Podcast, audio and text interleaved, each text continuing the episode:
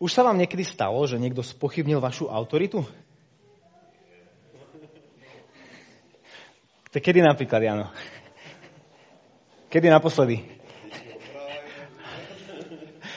Áno, ak ste rodičmi, tak asi to veľmi dobre poznáte, lebo v podstate od toho, úplne, že od tých prvých dní až po dospelosť, niekedy dlhšie, proste deti sú v akomsi boji a napätí so svojimi rodičmi a že či tú autoritu, či sa jej podriadia, alebo jej budú vzdorovať.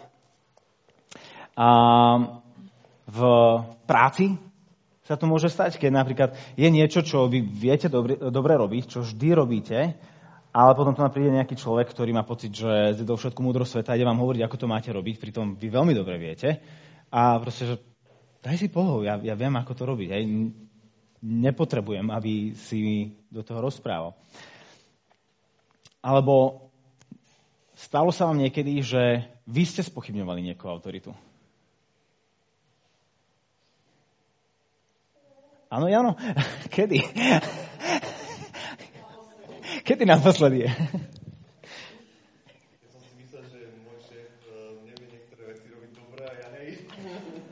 Áno. Hej, to mi presne tiež napadlo, hej, že keď, keď sa šomarme na, svoj, na svojich šéfov, alebo aj kolegovcov, že ja viem lepšie, ako to spraviť. A oh, keby som len ja mohol tu robiť rozhodnutie, tak by to bolo efektívnejšie, rýchlejšie, lepšie. Ale takisto každý z nás je tu na viny, lebo každý z nás bol dieťaťom a Ježiš bol jediné dieťa, ktoré nevzdorovalo autorite svojich rodičov. Takže všetci z nás sme, uh, sme bojovali s autoritou rodičov. Ale napríklad takisto aj ak ste rodičia, tak sa môže častokrát stávať, že dojde taký, k takému konfliktu, kde jeden rodič niečo dovolí, druhý to zakáže, alebo naopak. A to je tiež také, také napádanie autority, podrývanie autority toho druhého. Keď Ježiš prišiel, a tu žil, tak sa stretol s oboma stranami tohto fenoménu. Ľudia spochybňovali jeho autoritu, ale on takisto spochybňoval autoritu iných. A dnes sa pozrieme na príbeh, kde sa tieto dve, tieto dve udalosti stretávajú v jednej situácii. A toto máme zapísané v Markovi v 11. kapitole. A vlastne teraz, keď máme v lete bohoslužby každú druhú nedelu, najbližšie tri bohoslužby, čiže najbližší mesiac a pol, a budeme mať takú minisériu, ktorú som nazval Falošné otázky. A dôvod, prečo sú falošné, sa dozvieme o chvíľu. A, a, a teda tá prvá z nich, na ktorú sa budeme pozerať v Marku 11. kapitole je Kto ti dal moc? A o dva týždne sa pozrieme na otázku, je dovolené platiť daň? Sice už trošku neskoro po daňovom priznaní, ale možno užitočné do budúceho roka. Takže to je Marek 12. E, kapitola a potom o 4 týždne, o mesiac sa pozrieme na otázku, komu bude patriť pri vzkriesení. To je Marek 12. kapitola takisto. Čiže falošné otázky a dnes sa pozeráme na falošnú otázku číslo 1. Kto ti dal moc? A, a máme to v Markovi 11. kapitole, verše 27 až 33. A začneme tým, že si to prečítame. Tam sa píše. Zase sa vrátili do Jeruzalema. Keď prechádzal chrámom, prišli k nemu veľkňazi, zákonníci a starší. Položili mu otázku. Akou mocou to robíš? Alebo kto ti dal moc, aby si to robil? Ježiš im povedal, dám vám jednu otázku. Ak mi odpoviete, a ja vám poviem, akou mocou to robím. Bol Janov krst z neba alebo od ľudí? Odpovedzte mi. A oni medzi sebou uvažovali takto. Ak povieme, že z neba, povie, prečo ste mu teda neuverili. Ale povedať od ľudí, báli sa zástupu, lebo všetci pokladali Jána za proroka. Preto Ježišovi odpovedali, nevieme. A Ježiš im povedal, ani ja vám teda nepoviem, akou mocou robím tieto veci. A pozrieme sa na tento príbeh, na túto situáciu z takých troch pohľadov a, autority. A, tá falošná otázka, kto ti dal moc, budeme sa na to pozerať z troch pohľadov. Prvý je a, spochybnená autorita, potom stratená autorita a napokon skutočná autorita. A tou falošnou otázkou, ktorú Ježiša chcú podchytiť v reči, je práve to, akou mocou to robíš, kto ti dal moc, aby si to robil.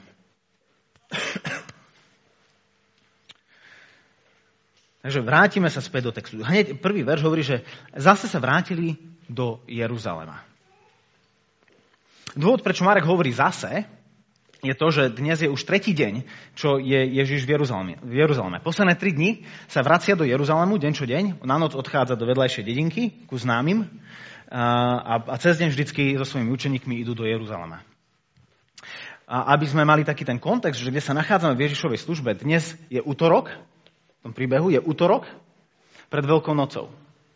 O dva dní je štvrtok a večer bude sláviť poslednú večeru so svojimi učeníkmi o tri dni od tejto chvíle a bude ukrižovaný.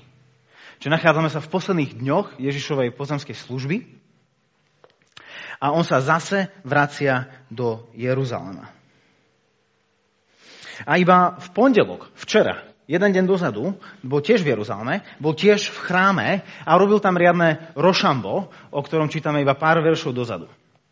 Ak sa pozrieme späť trošku do 11. kapitoly, tak od verša 15 do 19 čítame, čo Ježiš spravil na svojej prvej návšteve do chrámu tento týždeň. Čítame 15. verš. Tak prišli do Jeruzalema. Keď vstúpil do chrámu, začal vyháňať tých, čo chráme predávali a kupovali. Peňazomencom poprevracal stoly a predavačom holubov pulty. Nedovolil, aby niekto niečo prenášal cez chrám. Učil ich a hovoril, či nie je napísané, môj dom sa bude nazývať domom modlitby pre všetky národy? Vy ste však z neho urobili pelech lotrov. Počuli to veľkňazi, zákonníci a hľadali spôsob, ako ho zahubiť. Báli sa ho však, lebo všetok ľud obdivoval jeho učenie. Keď sa zvečerilo, odišli z mesta. A teraz čítame. Zase sa vrátili do Jeruzalema. A ako sa Ježiš vracia do Jeruzalema, deň po tejto veľkej show, ktorú tam predviedol, ako ich tam všetkým to poprevracal a povyháňal, zrazu si ho nájdu zase tí istí, farizei, zákonníci a starší, čo sú predstavitelia židovskej veľrady. Židovská veľrada sa volá Sanhedrin a to je v podstate akýsi, to bol vtedy akýsi taký židovský najvyšší súd, ktorý bol tou najvyššou, najväčšou, najposlednejšou autoritou v otázkach viery, ale aj života a židov. A oni si teda tam odchytili Ježiša a pýtajú sa ho, akou mocou to robíš? Alebo kto ti dal moc, aby si to robil? A potrebujeme najprv si zodpovedať dve otázky v tej ich otázke. A to že čo myslia tým to a čo myslia tou mocou. Že akou mocou to robíš? Kto ti dal moc, aby si to robil? Čo je to, to, to? Ak, ak nepozeráme sa späť do toho, čo spravil predchádzajúci deň, môžeme myslieť si, že á, skriesenie Lazára a zázraky a uzdravenia a veľké učenia, ako, ako ich napádal, ale ak, ak sa pozrieme späť v tej kapitole, tak zistíme, že to, to je to vyčistenie chrámu. Je prevracanie stolov, je vyhnanie tých ľudí, je, je robenie poriadku. Sa pýtajú, že akou mocou to robíš? A to mocou, to slovičko mocou, tým sa nemyslí sila. Hej, že kde si nabral také svaly, že prevracia ešte stoly, to bolo obdivuhodné včera, čo si tam vyviedol. Hej, nepýta sa, že akou silou to robíš, ale akou autoritou to robíš. V koho mene to robíš? Kto ťa poveril? Kto ťa autorizoval? Kto ťa splnomocnil, aby si takéto veci ty robil v chráme? A touto vetou, touto otázkou spochybňujú Ježišovu autoritu. Kto ti to dovolil? Lebo my, ako najvyšší súd Židov, najvyššia, najväčšia autorita židovského národa, my sme ti to rozhodne nedovolili, Naopak, my sme im dovolili, aby tam boli, aby predávali. A nepamätáme si, že by sme ťa tam poslali tam robiť poriadky. Oni majú autoritu nad chrámom a dokonca aj Rímania, hej, Židia boli pod okupáciou Ríma, ale Rímania im dali značnú mieru zvrchovanosti, čo sa týka tej chrámovej hory, proste toho, toho kopca, na ktorom bol postavený chrám. Proste tam, čo si oni robili, do veľkej miery proste Rímania to dávali ruky preč. OK, Židia, to sú vaše veci, vy sa tam obetujte, vy sa tam vysporiadavajte veci, ruky preč. Čiže kto ti dovolil prísť na miesto, kde dokonca aj Rím nás rešpektuje a urobiť niečo, čo sme ti nedovolili? Akou mocou to robíš? Alebo kto ti dal moc, aby si to robil? A na ich otázku neexistuje správna odpoveď. Akokoľvek by Ježiš odpovedal, by, by sa odpísal. Lebo tak čo, čo mohol povedať? Jedna, jedna, jedna z možných odpovedí je, vlastne nikto ma nepoveril, ja sám som prišiel, tak som to rozsúdil, že to není správne, to by tak nemalo byť. Som si veď prečítal v Biblii, že to má byť dom modlitby, nie pelech lotrov, tak čím by, čím by sa dopustil um, verejného problému. Nikto nechce samozvané prorokov. My počúvame, my počúvame tých, ktorých Boh posiela. To, to, že sem niekto príde a povie si, ako by veci mali byť, to ti ešte nedáva právo moc na to, aby to tak bolo. A si a, svojvoľník a tým by sa diskvalifikoval. Tým by mohli proste ho odpísať a povedať, OK, to, čo si spravil, bolo nesprávne a si skončil a ideme ťa súdiť. Alebo by mohol povedať, mám väčšiu autoritu ako vy. Mám autoritu, ktorá predčí aj tú vašu. Čím si nárokoval na autoritu Boha, lebo oni boli Božími splnomocnenými. A lenže ak by to povedal, čo by sa stalo? Oni by ho okamžite obvinili z toho, že sa rúha Bohu, by ho zajali, super, už je rovno aj v Jeruzaleme, zoberú ho pred celý Sanhedrin a stane sa s ním v stredu večer, pardon, v útorok večer, to, čo sa s ním malo stať vo, vo štvrtok večer. Kde mu tiež presne túto istú otázku položili, že si ty Mesiáš, syn požehnaného. A Ježiš na to odpovedá, že ja som a táto jeho identifikácia s Bohom sa stáva jeho rozsudkom. Toto je to, čo ťa odsudilo, že sa robíš rovným Bohom. Ale Ježiš nemohol zomrieť. Nemohol byť odsudený v útorok aby, a zomrieť v stredu. On musel zomrieť v piatok aby, aby naplnil proroctva, aby naplnil písma, že on zomrie ako veľkonočný baránok, ako paschálny baránok, ktorý sníma hriechy sveta. Čiže Ježiš nemohol povedať, že sám som si to vymyslel, ani že nemohol priznať farbu, že ja sám, ale to preto, lebo som Boh. Neexistovala správna odpoveď na ich otázku. A inými slovami, toto nebola diskusia. Oni za Ježišom neprišli preto, lebo naozaj ich to zaujímalo, že hm, že ako to naozaj je, povedz nám, pouč nás. Oni ho prišli podchytiť v reči, oni ho prišli, uh, oni, toto bolo vypočúvanie, obžaloba s jasným cieľom. Hej. Čítali sme v tom 18. verši, potom čo poprevracia tie stoly, čítame, že počuli to veľkňazia zákonníci, hej, tí istí, ktorí teraz za ním prišli, a hľadali spôsob, ako ho zahubiť. Báli sa ako sa zbaviť Ježiša bez toho, aby ich kdokoľvek obvinil z toho, že oni si tu robia nejakú svoju politickú agendu a že to je nejak motivované nie, spôsobom, ktorý by ich zdiskreditoval. Preto potrebovali Ježiša podchytiť v reči, aby on zdiskreditoval samého seba. Potom oni by z toho celého vyšli ako tí, ktorí robia svoju úlohu. Ktorí robia to, čo ich Boh povolal robiť. A všetko je v pohode. A problém je zaprataný pod koberec. Čiže toto je nezodpovedateľná otázka, falošná otázka. A preto som nazval túto sériu, že falošné otázky, lebo ich cieľom nie je hľadať odpoveď, ale hľadať zámienku. Falošné otázky hľadajú nie odpoveď, podľa ktorej chcú žiť, nechcú spoznať pravdu, naopak hľadajú zámienku, aby mohli žiť podľa vlastnej pravdy. A tak je Ježišova autorita spochybnená. Akokoľvek Ježiš odpovie, chytí sa do pasce, ktorú mu nastražili touto falošnou otázkou. A teda otázka je, ako im odpovie. A tak sa dostávame ku druhému bodu. Stratená autorita. Jeho odpoveď vidíme vo veršoch 29 a 30.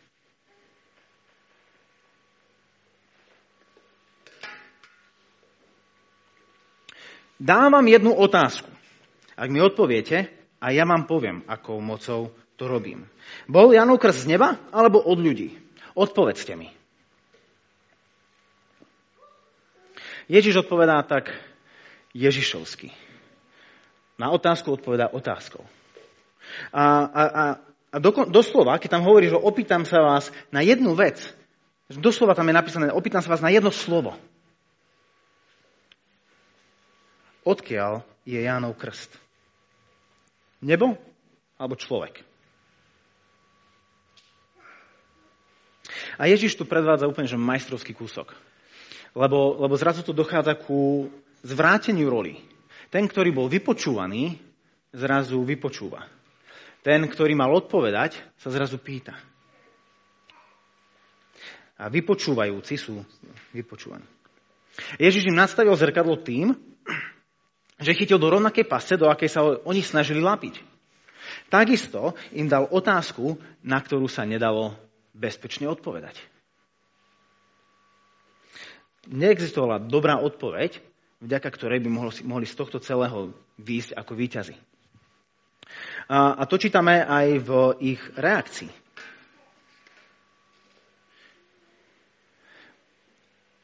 Máme, máme zapísané, ako oni, Marek nám hovorí, ako oni medzi sebou uvažovali. A čítame, ak povieme, že z neba, povie, prečo ste mu teda neuverili? Ale ak povieme od ľudí, to sa zase bali zástupu, lebo všetci pokladali Jána skutočne za proroka. Preto sa zahrali na veľkých diplomatov a odpodali jednoduchým nevieme. A mysleli si, ako dobre to uhrali. Že to zahrali do autu, že dobre, nedosiahli sme to, čo sme chceli, ale aspoň sme z toho my nevyšli ako tí tupci. Lenže to tak vôbec nebolo. Možno si mysleli, že to, aspoň to nie je úplná prehra, je to skôr taká remíza, lenže oni prehrali na úplnej čiare. Predstavitelia židovskej veľrady Sanhedrinu, veľkňazí, zákonníci a starší izraelského národa boli nachytaní na hruškách. Ak by na túto Ježišovú otázku odpovedali, jeho krst bol z neba, tak by sa ukázalo, že ako tá najvyššia, najväčšia autorita židovského národa úplne zlyhali lebo Jána odmietli. Bojovali proti nemu. A nedokážu teda zastávať toto svoje miesto, lebo v skutočnosti bojovali proti samotnému Bohu. Ak by odpovedali, jeho krst bol od ľudí, takisto by zlyhali, by sa diskvalifikovali. Lebo v tom prípade Ján bol falšným prorokom a oni nenaplnili to, čo od nich stará zmluva požaduje. Oni mali zakročiť oveľa ráznejšie a oveľa tvrdšie proti falošnému prorokovi. Ale oni ho plus minus nechali tam hore na severe krajiny mať svoju kampáň a svoju, svoje evangelizácie a svoje krsty. A bol to až nakoniec Herodes, ktorý zajal Jana Krstiteľa, preto lebo mu kibicoval do jeho manželstva, ktoré nebolo úplne v poriadku. A nakoniec on za ešte zvláštnejších okolností dal Jana Krstiteľa sťať. Čiže aj tu sa zdiskvalifikovali, pretože ak bol naozaj Janov krst od ľudí, stále neurobili to, čo sa od nich očakávalo, ako od židovskej veľrady. Oni však povedali, nevieme. A tým sa tiež diskvalifikovali. Lebo ako tí, ktorí majú najväčšiu a najvyššiu autoritu v židovskom národe, neboli sami schopní povedať, či človek, so svojou správou je od Boha alebo od ľudí. Tak už akú, akou len ste autoritou, keď neviete tú najzákladnejšiu vec, pre ktorú ste tu, rozsúdiť. Je to od Boha alebo od človeka? Ako sa chcete hrať na tú najväčšiu duchovnú autoritu, keď takú fundamentálnu a v podstate jednoduchú vec neviete odpovedať? A opäť sú diskvalifikovaní. Predstavitelia židovského národa prichádzajú za Ježišom, aby spochybnili jeho autoritu, ale v skutočnosti tým sami stratili autoritu. Chceli ho o ňu pripraviť, ale ich bola spochybnená. A všimnite si tú Markovú poznámku. Keď, keď Marek hovorí o tom ich vnútornom dialógu, o tom, že OK, tak čo, čo, im, čo im povieme, tak on tam hovorí, že to sa zasa báli zástupu. A to je strašne dôležitá informácia, ktorú nám Marek dáva. Lebo nám ukazuje, že ich vlastná autorita nebola z nebies, ale od človeka.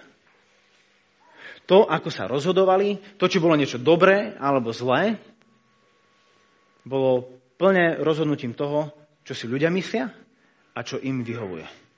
Proste tohto veľkého a vznešeného Sanhedrinu, židovskej veľrady, ktorá mala chrániť učenie a pomáhať židovskému národu, Božiemu ľudu, žiť verne pred svojim Bohom, sa stala obyčajná politická machinácia. O silu, moc a autoritu.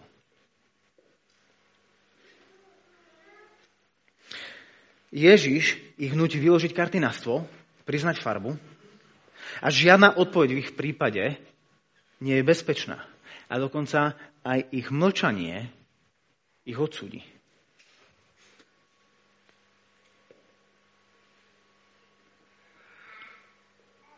Čiže mali sme spochybnená autorita Ježiša, stratená autorita židovských predstaviteľov a teraz sa dostávame ku skutočnej autorite.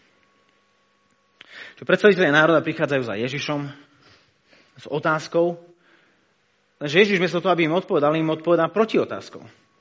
Opýtam sa vás na jednu vec. Doslova, jedno slovo. Nič predsa také ťažké pre vzdelancov národa. Jedno slovo, Jánov krst. Nebo, človek. A ich jedno slovo nevieme. A na mnohých žalujúci ako z opýtaného sa stáva pýtajúci, ako sa z vypočúvajúcich stávajú vypočúvaní, ako sa z chytajúcich do pasce stávajú chytení do pasce. Čo tu Ježiš po celý čas demonstruje, je skutočná autorita. Oni prichádzajú za ním, za ním s otázkou, ale on ich odbije s protiotázkou. No ale ja sa opýtam vás na jednu vec. Dožaduje sa odpoveď. Potom, ako sa ich opýta túto otázku, im hovorí, odpovedzte mi, nalieha na nich, dožaduje sa, nepustí ich ďalej. Stanovuje si podmienky, hovorí, ak vy mne odpoviete, ja odpoviem vám. A napokon si stojí za svojim. Ani ja vám teda nepoviem, ako mocou toto robím. Zdá sa, že celá táto diskusia medzi vodcami Židov a Ježišom je o tom, že kto má autoritu, kto má moc rozhodovať o tom, čo sa smie a čo sa nesmie robiť v Božom chráme. A Ježiš tu po celý čas vystupuje v autorite a s autoritou.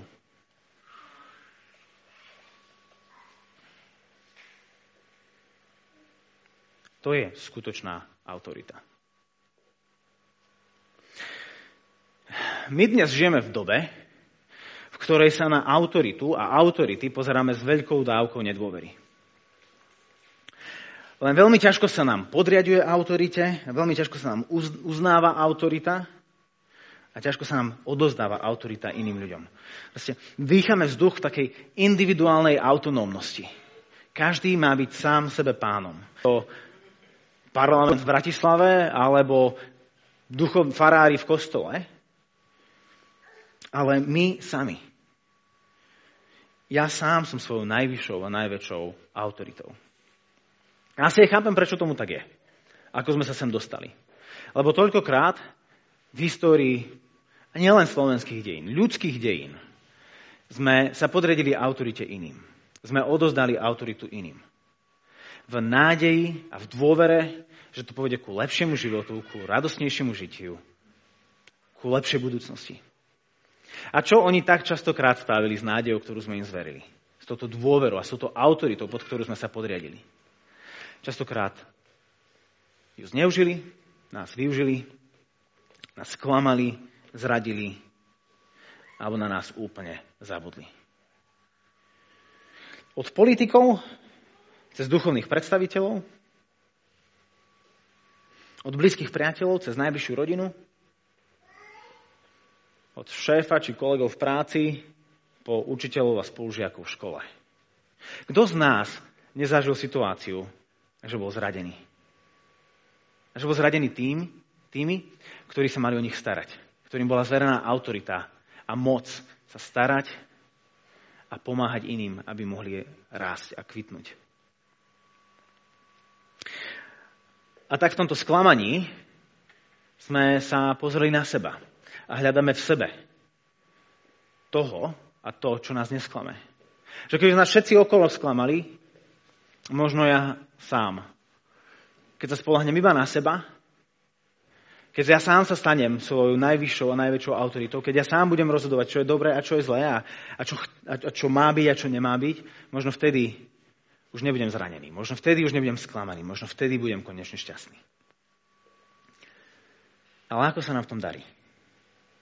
Ja neviem ako vám, ale môjim najväčším sklamaním nie sú ani naši politici, ani, ani, ani cirkevníci, ani môj šéf v práci, či kolegovia, ani moji rodičia, či moja manželka. Proste mojim najväčším sklamaním v živote som ja. Tak veľa nádej som skladal do svojich schopností a do toho, čo, čo by som mohol spraviť a kým by som mohol byť. A keď sa pozerám na to, že kde som sa dostal, tak fajn, ale fakt, to je všetko. Pravda je taká, že ja sám nie som o moc lepšou autoritou sebe samému, ako je kdokoľvek v mojom okolí. Ježiš však prichádza s úplne inou autoritou.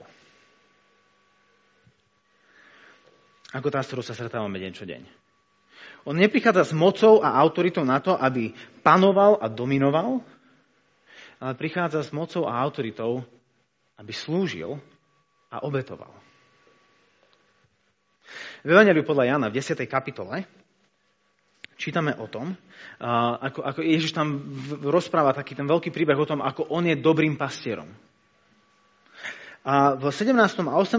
verši Ježiš hovorí následovne. Otec ma preto miluje, že dávam svoj život, aby som ho opäť prijal. Nik mi ho neberie, ja ho dávam sám od seba. Mám moc dať ho a mám moc zasa ho prijať. Taký príkaz som dostal od svojho otca. Na to slovičko moc je presne to isté slovičko, ktoré používajú jeho žalobcovia v 11. kapitole, keď sa pýtajú Ježiša, akou mocou toto robíš? Alebo kto ti dal moc, aby si toto robil?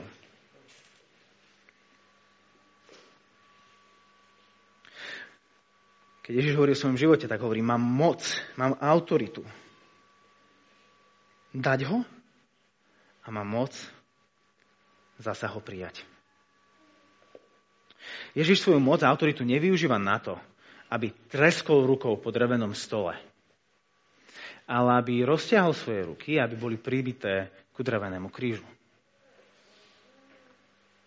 Nie na to, aby si vynútil našu poddanosť, ale aby demonstroval skutočnú autoritu a tak si získal našu dobrovoľnú a radosnú oddanosť. Ježiš svoju autoritu nevyužíva na to, aby si vydobil našu poddanosť, ale aby si získal našu oddanosť. Autoritu nevníma a moc nevníma ako niečo, čo si musí za každú cenu strážiť, ale niečo, čo sa ochotne vzdáva. Ako keď Apoštol Pavol hovorí v liste Filipanom, že, že on svoju rovnosť s Bohom nepokladal za, niečo, za vec, ktorá by bola ulúpená, ako, ale dobrovoľne sa jej vzdal, keď sa stal jedným z nás. Túto autoritu nemusíme spochybňovať, či jej vzdorovať. Jej sa treba podriadiť a odovzdať.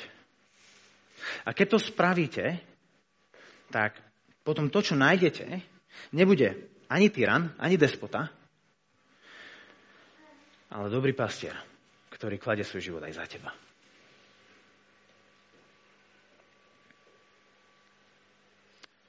Je útorok.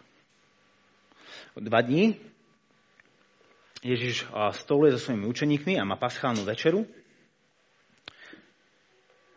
A, a, a predtým, ako začnú jesť, Ježiš, tento muž v autorite a moci, sa vyzlieka, opáša sa zásterov, klakne si k svojim učeníkom, svojim učňom a začne im umývať nohy.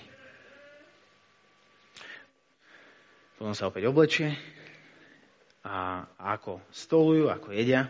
Ježiš v jednej chvíli berie chlieb do svojich rúk a, a vzdáva vďaky, láme ho a dáva ho svojim učeníkom hovoriac, toto je moje telo, ktoré sa dáva za vás.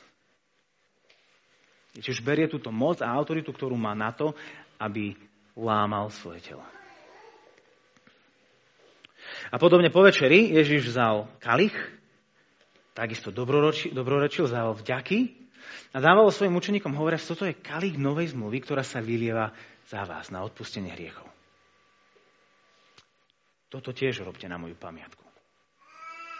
Na svoju autoritu a moc využíva na to, aby jeho krv voľne tiekla.